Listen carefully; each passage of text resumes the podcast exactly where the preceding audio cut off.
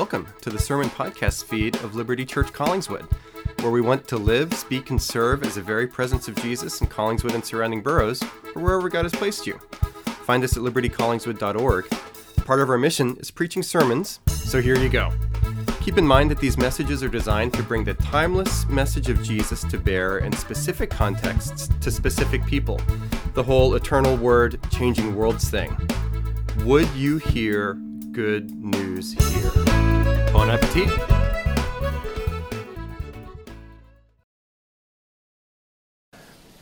And we are now addressed by the living Lord through his living word. After many days, the word of the Lord came to Elijah in the third year, saying, Go, show yourself to Ahab, and I will send rain upon the earth. So Elijah went to show himself to Ahab. Now the famine was severe in Samaria. And Ahab called Obadiah, who was over the household. Now Obadiah feared the Lord greatly, and when Jezebel cut off the prophets of the Lord, Obadiah took a hundred prophets and hid them by fifties in a cave and fed them with bread and water. And Ahab said to Obadiah, Go through the land to all the springs of water and to all the valleys. Perhaps we may find grass and save the horses and mules alive and not lose some of the animals. So they divided the land between them to pass through it. Ahab went in one direction by himself, and Obadiah went in another direction by himself. And as Obadiah was on the way, behold, Elijah met him. And Obadiah recognized him and fell on his face and said, Is it you, my lord Elijah? And he answered him, It is I. Go, tell your lord, behold, Elijah is here. And he said, How have I sinned that you would give your servant into the hand of Ahab to kill me? As the Lord your God lives, there is no nation or kingdom where my Lord has not sent to seek you. And when they would say he is not here, he would take an oath of the kingdom or nation that they had not found you. And now you say, Go tell your Lord, behold, Elijah is here. And as soon as I have gone from you, the Spirit of the Lord will carry you, I know not where. And so when I come and tell Ahab, and he cannot find you, he will kill me. Although I, your servant, have feared the Lord from my youth. Has it not been told, my Lord, what I did when Jezebel killed the prophets of the Lord, how I hid a hundred of the men of the Lord's prophets by fifties in a cave and fed them with bread and water? And now you say, Go tell your Lord, behold, Elijah is here, and he will kill me. And Elijah said, As the Lord of hosts lives, before whom I stand, I will surely show myself to him today. So Obadiah went to meet Ahab and told him, and Ahab went to meet Elijah. When Ahab saw Elijah, Ahab said to him, Is it you, you troubler of Israel? And he answered, I have not troubled Israel but you have, and your father's house, because you have abandoned the commandments of the Lord and followed the Baals. Now, therefore, send and gather all Israel to me at Mount Carmel, and the 450 prophets of Baal and the 400 prophets of Asherah who eat at Jezebel's table. Friends, this is the word of the Lord. Thanks be to God. Let's take a moment to pray. Heavenly Father, we praise you that we can hear this, your word, here this morning. Spirit, give us your illuminating light that we would understand this, the Word of God, for apart from you, we can understand nothing. Father, thank you that in your great love you sent Jesus, that troubler of Israel, to live with us, die for us, rise again. Would we know his welcome and his challenge here this morning? Do a good work as we access this ancient story for your glory, for our good, for the good of our neighbors, and for the good of the world. We pray in Jesus' name and for his sake. Amen. You may be seated.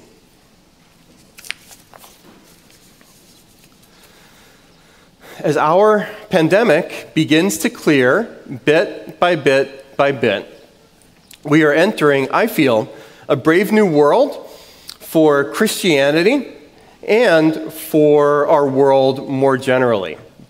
For Christianity.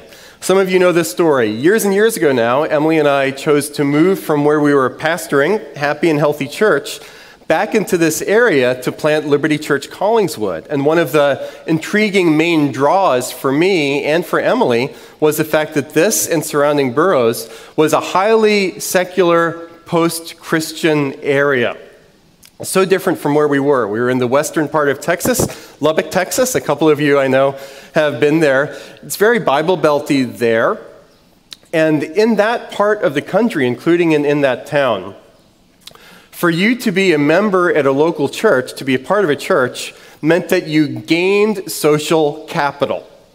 So, for a neighborhood group or a PTA, or if you wanted to run for public office of one kind or another, it was a boon and a benefit for you to be able to tell people, oh, yes, I am a member at First Presbyterian Church of Lubbock or Second Baptist or whatever it is.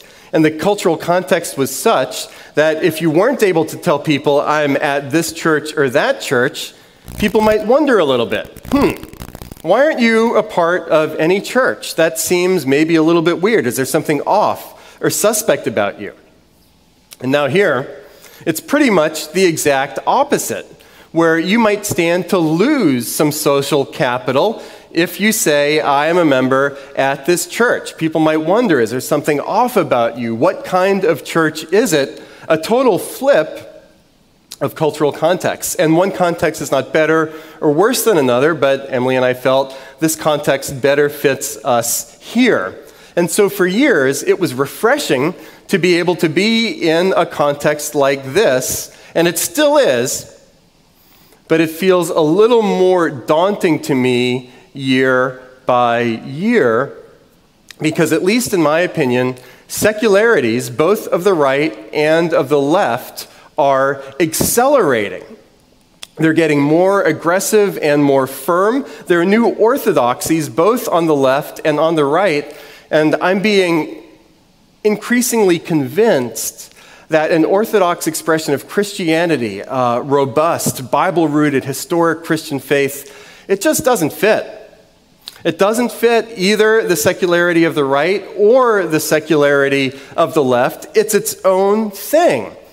And we'll see what happens over the next few months, but it's possible that here at Liberty Collingswood, we may have lost a couple of people, both to the secular right and to the secular left. Over pandemic, I've occasionally fielded comments like, hey, Liberty Church Collingswood is just way too conservative for me.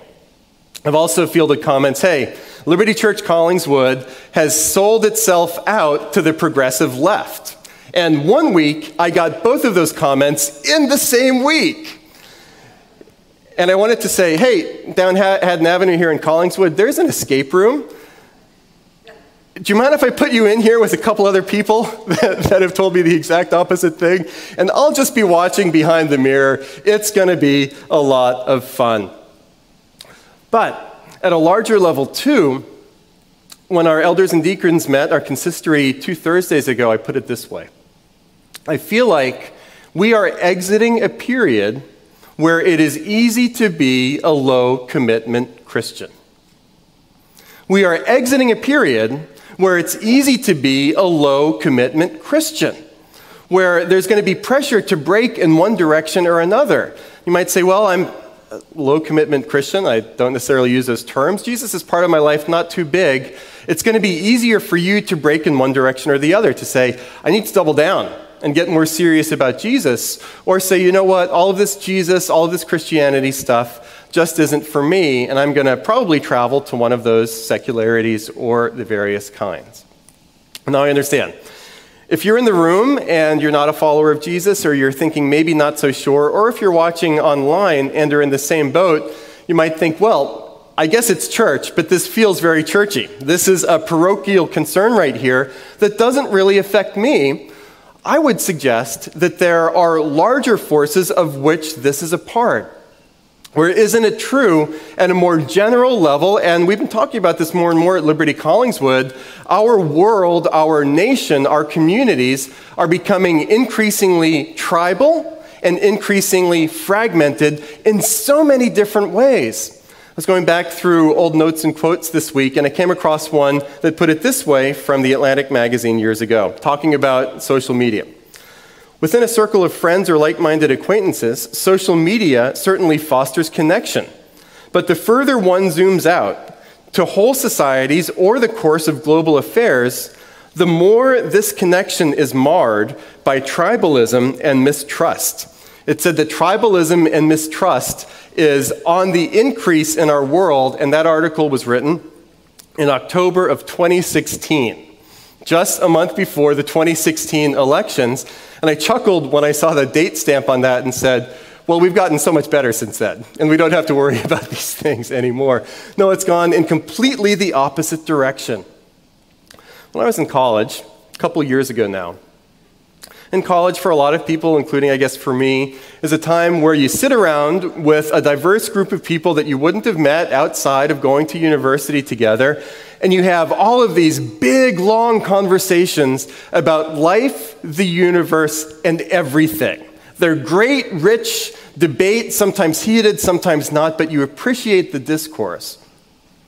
And I remember thinking and saying in more than one group, hey, whether we identify this way or this way, we can at least agree that even if we have different methods about how we should go about it, we all basically want the same things for our nation and for our world. So, whether you believe in building up the welfare state or increasing trust in the free market economy, whether you're a hawk or a dove when it comes to foreign policy, Let's agree that we are on the same page about the human flourishing of peace, both within our nation and in the international community, that we're striving for. Today, however, I'm not so sure. I'm not so sure. And at a deeper level, based on personal conversations I have, questions I field, or from what I read and listen to and see, I wonder can we even agree as a nation? as cultures what reality is at all. Think about it. We have two major political parties, one of which the majority thinks that the election was totally different this past fall than the other party says. And the framing of voting rights laws in the South, if you listen to news outlets, and you can have your own opinions about this, I'm not trying to tell you how to vote, but the framing of what's going on with these voting laws completely different on one side of the aisle or on the other side of the aisle. No wonder, and I continue to read and see about this, and I've mentioned it before. Generation Z millennials, the most frustrated, the most angsty, the most isolated, the most lonely, the most cynical group on record, including for these factors. Now, don't get me wrong. I'm not advocating that the church re engage the culture wars or fight fire with fire. However, the church has an opportunity in today's day and age to ask questions and say, what is reality? What is reality? And where might we find ourselves aligned? which is something that goes back and forth in our passage at the end between Elijah, the prophet of God, and Ahab, the king of Israel. When Ahab saw Elijah, Ahab said to him, Is it you, troubler of Israel? And he answered, I have not troubled Israel, but you have. You're the troubler. No, you're the troubler. No, you're the troubler. No, you are. What is reality? Where are they aligned? And we also have this other character in this story, Obadiah. So, two parts from here let's talk about where they, where we might align, thinking first about King Ahab, and then we'll talk about Obadiah and Elijah. So we're getting closer to the main event here in this cycle of stories in 1 Kings about Elijah. It's like a Shakespearean play. Now, some of you know that Shakespearean plays, if they are by Shakespeare, in fact, who knows? Just kidding, that's a sidebar usually five acts, right? And the climax occurs not in the fifth act, but in the third one. And then you have for acts four and five the ramifications, the aftermath, the denouement, or if you have a Delco accent, the denouement. What happens afterwards, right? And so here it is with Elijah that we are in Act 3, just at the beginning of Act 3, when we're going to get to the main event Elijah versus Ahab, Elijah's God versus Ahab's God, Yahweh, the one true God, against Baal. And the whole story has been building up to this moment. At the beginning of chapter 17, a chapter before, the very first thing when we're introduced to Elijah, this conflict is coming.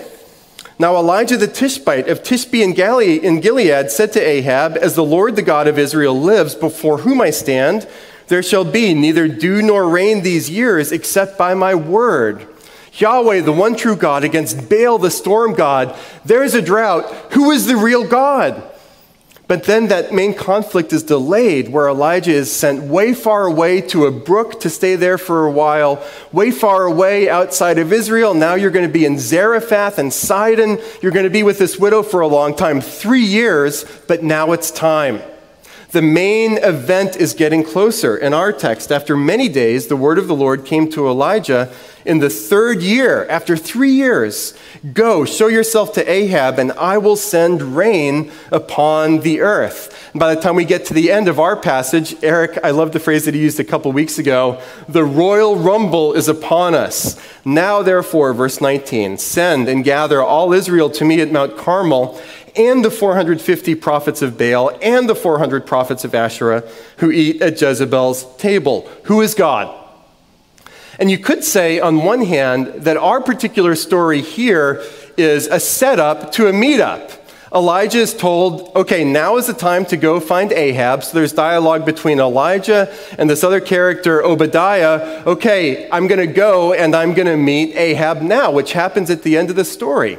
But if it's true that at one level this is a setup to a meetup, there's also a lineup question. How are these characters aligning? Elijah, it's clear, aligns with Yahweh, our God, the one true God. Ahab does not, a worshiper of Baal.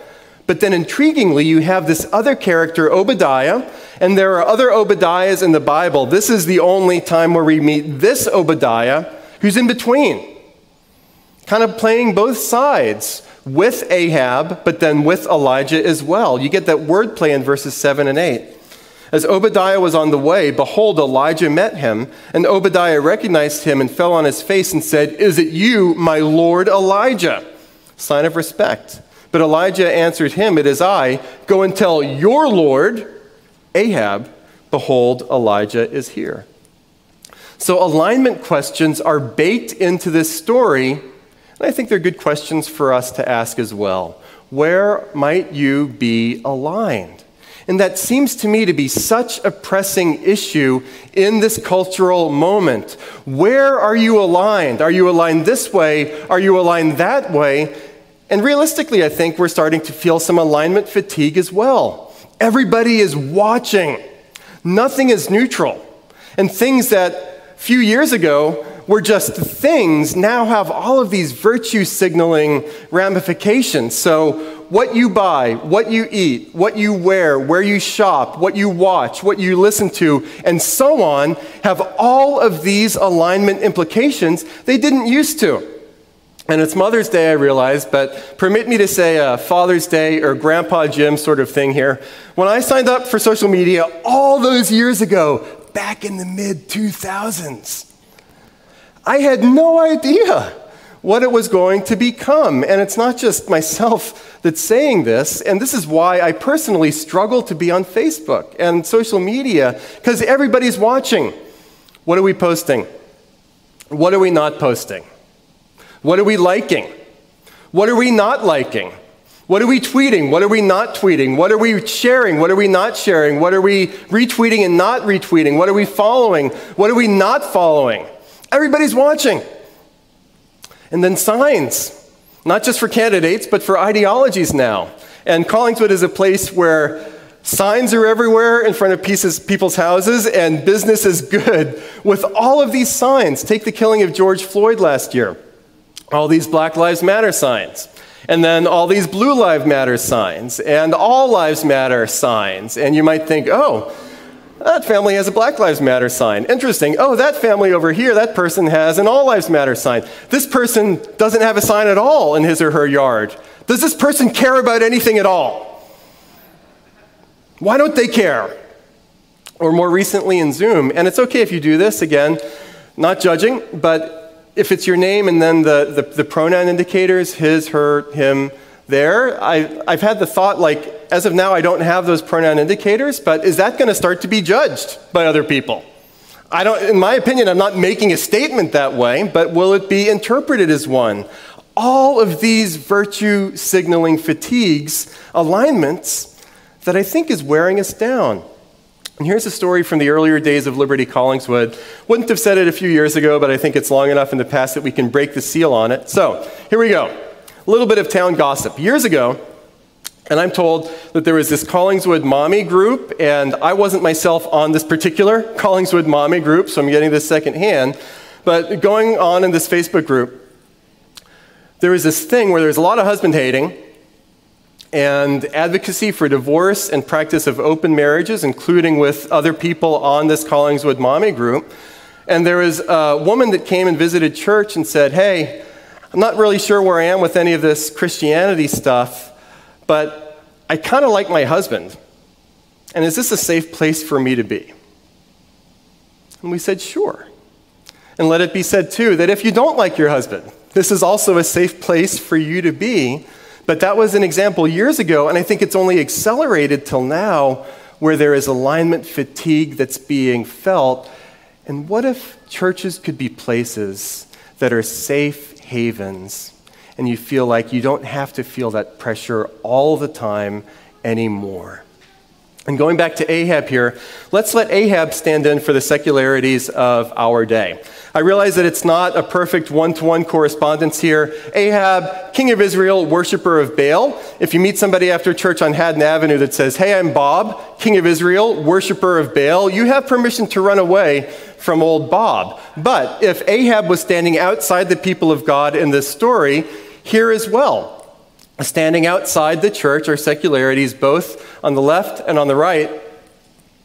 And here's the irony Ahab thinks that he's found, but he's actually lost. For all of the power and resources that Ahab has, he's losing things. He's losing resources. It's a drought, and he's powerless against it. In verse 5, he says, Obadiah, okay, uh, you go this way, I'll go this way. I hope we find some water, and I hope we find some grass. And for all of the resources of the monarchy, it's been three years, and he can't find Elijah. That recognition is in verse 10 of our story. Obadiah says, As the Lord your God lives, there is no nation or kingdom where my Lord is not sent to seek you. And when they would say he's not here, he would take an oath of the kingdom or nation that they have not found you. Elijah cannot be found. And I would want to say and ask to my secular friends Are you so sure that you're not lost? Are you so sure that you're not lost? I mentioned a couple of weeks ago that in this cultural moment, the church has the opportunity to be the gadfly and ask questions, including this one. Is your secularism as settled as you think it might be? Maybe not. Here are some historical examples. Bear with me, I'll give you a couple of them right now. Take secularity and enslavement. I grew up in New Orleans. I'm reading a book on the history of New Orleans right now.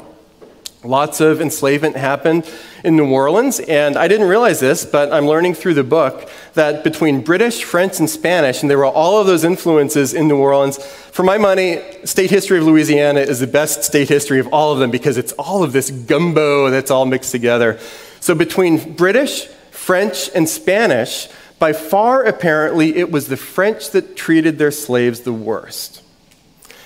And it was the French that was the most secular, French Revolution and all of those things, and most democratic in some ways too, but it was they that were treating the enslaved people by far the worst. And for our own first presidents, the most arguably secular and democratic, Thomas Jefferson, is on record as being most virulently racist out of all of those early presidents.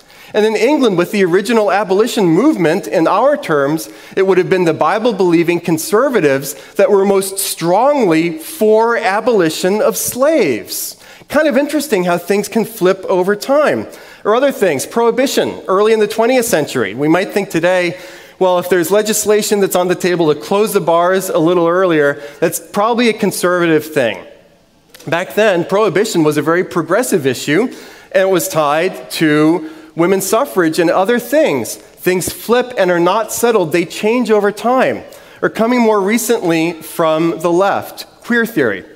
The, the ascendancy of transgenderism and transgender studies has had the effect, among other things, of that those studies and positions are attacking earlier gay and lesbian studies, saying that those gay and lesbian studies were very wrong and toxic and bad. Or feminism there are different waves of feminism where some of them say, stay at home mom, you absolutely cannot be a stay at home mom. Or there are other types of feminism that would say you absolutely can be a stay at home mom. Different waves of feminism when it comes to pornography. Pornography is horrible, it's disempowering to women, and it's enabling to men. Or other waves say pornography is wonderful, it is empowering to women and refreshingly emasculating to men.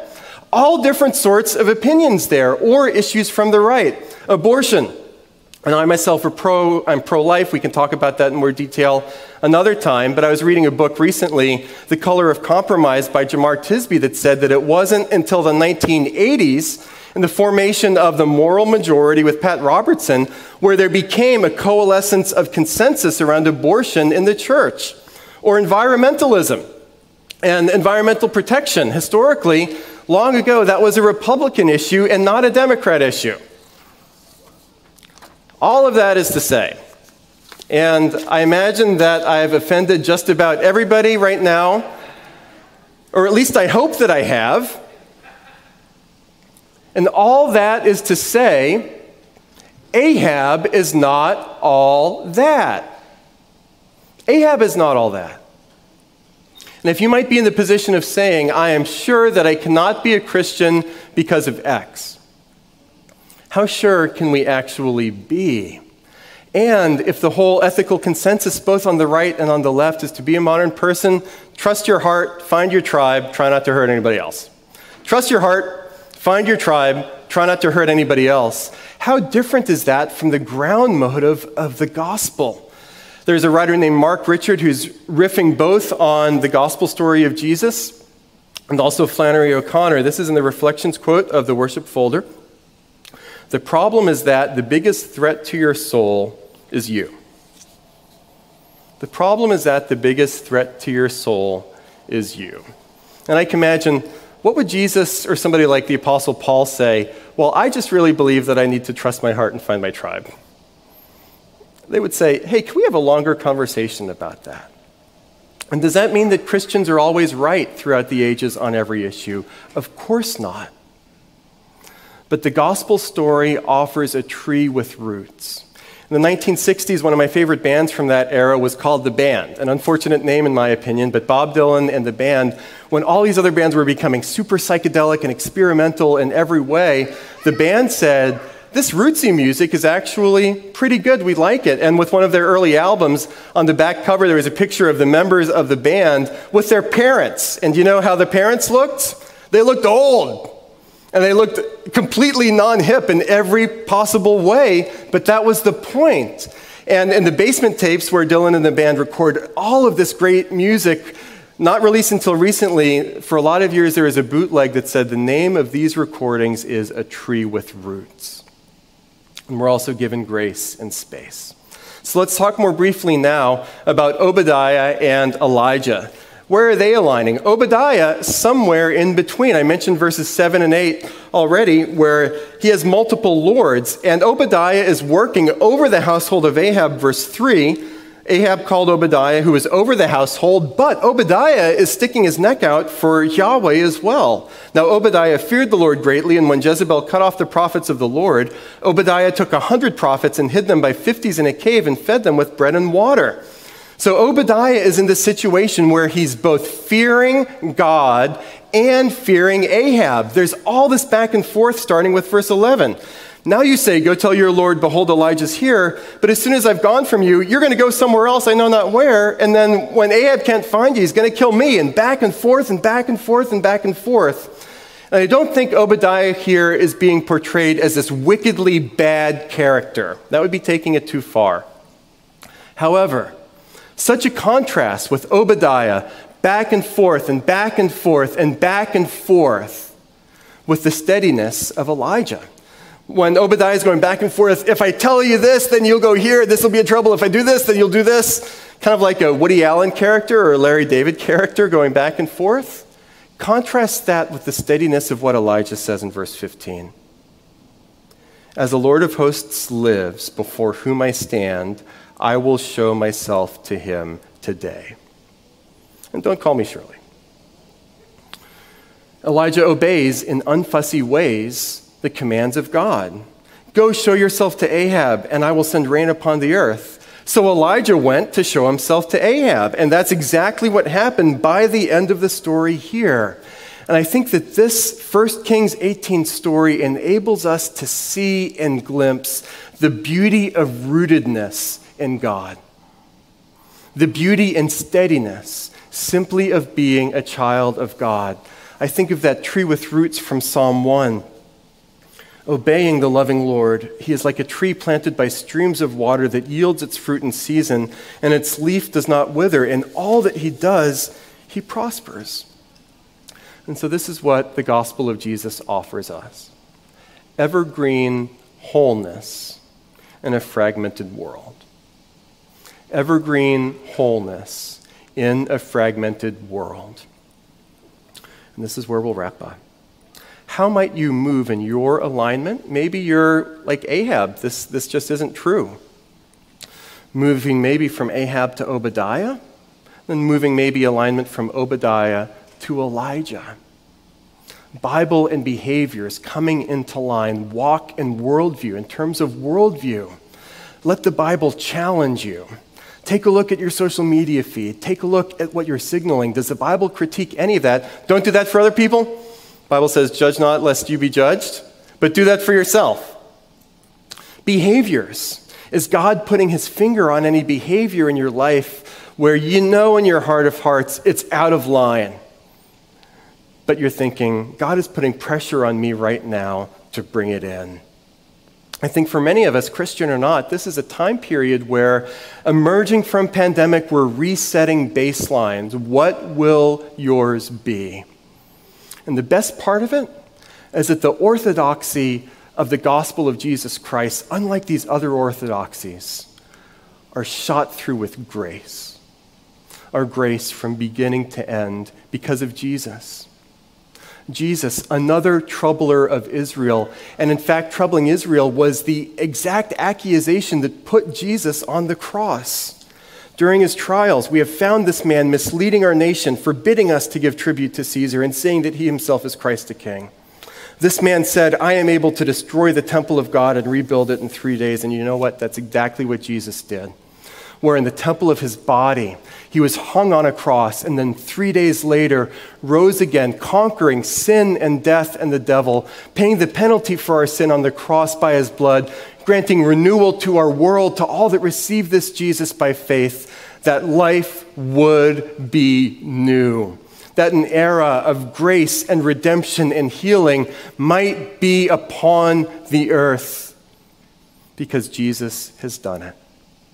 And we are able to align and follow. In the name of the Father, and of the Son, and of the Holy Spirit. Amen. Hey, could that have been the best sermon ever? Eh, the odds are strongly not in its favor. Still, thanks for listening and be sure to rate, review, and subscribe. You can also check out our version of a preaching after party, the Post Sunday Blues, a preaching post mortem, on the same podcast feed where you can go backstage with the sermon.